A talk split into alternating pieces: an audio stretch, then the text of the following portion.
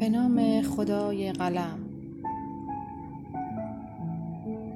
جمعیتی باور نکردنی دور مردی را که قرار بود امروز به جرم قتل سرش بالای دار برود گرد آمده بودند. و معمور اجرا با صدای بلند حکم قاضی را قرائت می‌کرد. مرد قاتل از ماموران تقاضا کرده بود فقط لحظه آخر چشمانش را باز بگذارند و جز این آرزویی ندارد.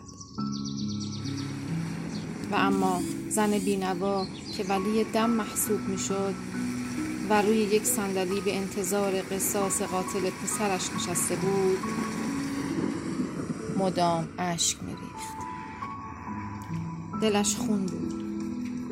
خونتر از دل مادری که اولاد از دست داده باشد. قلبش چنان به سینهاش میکوبید که انگاری قرار است او را قصاص کنند. فرصت زیادی برای تصمیم نهایی نداشت. در دلش قوقایی بود. بیشک اگر قاتل به غیر از این مردی که آن بالا منتظر مرگ ایستاده است کس دیگری بود؟ با چشمانی باز و خیره دست و پا زدنش را تماشا می کرد و آخر سر هم با دست گلی بر مزار پسر می شتافت و آواز انتقام سر می داد. لحظاتی صدای جمعیت و معمور حکمخان را دیگر نشنید و با سرعتی دیوانوار به گذشته گریخت. به یاد آورد اولین باری را که قلبش ریتم آواز هر روز را از یاد برده بود. و جانانه بر سینه کوبیده بود. به یاد آورد اولین کسی را که مسبب این شیدایی بود. آری او سالها پیش عاشق این مرد شده بود و اولین بار با او که حالا آن بالا منتظر نشسته بود آواز شوریدگی سر داده بود. و باز هم قصه جداییشان برقاسا از نظرش گذشت. پدر بیان که از دل دخترک شیدا خبر داشته باشد با دوستش بریده بودند و دوخته بودند و او ناگزیر به خانه شوهری پا گذاشت که هیچ شناختی و بالاتر از همه هیچ حسی به او نداشت. گاهی زندگی بیرحمانه مجبورت می کند به چیزهایی که می‌خواهی نرسی.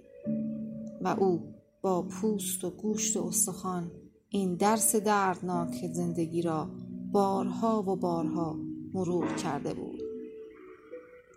یک بار وقتی برای آخرین بار با چشمانی اشکالود عشقش را برای همیشه انتهای کوچهشان تنها گذاشت. و این بار هم بعد سالها که او را دیده بود باید فرمان به قتلش می‌داد. دنیا چوب ناسازگاریش را میچرخاند و چون پتکی بر سر او فرود میآورد. این همه جفا را به کدامین گناه در طالع او نوشته بودند خودش هم نمی‌دانست. لحظه ای به خود آمد که معموری سراپا پوشیده و مستور تناب دار را دور گردن قاتل پسرش میانداخت. بی اختیار از جا بلند شد و پس از سالها نگاهش را به چشمان مرد آرزوهای ناکامش دوخت. و با صدایی که سعی می کرد لرزشش را کنترل کند فریاد زد. بخشیدم.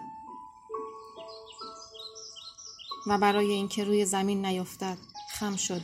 و با دستش محکم صندلی را گرفت. دستور دادن به خودش طی این سالها عادت شده بود. به خودش دستور داد که نباید بیفتی. نباید اشک بریزی. اینها همه حالا جلوی چشمان کنجکاو مردم ممنوع. عادت چیز بدی است و او به اینها عادت کرده بود. بی اشک بی افتادن و بی هیچ سخن دیگری بخشید و به سوی مزار شوهر و پسرش روانه شد.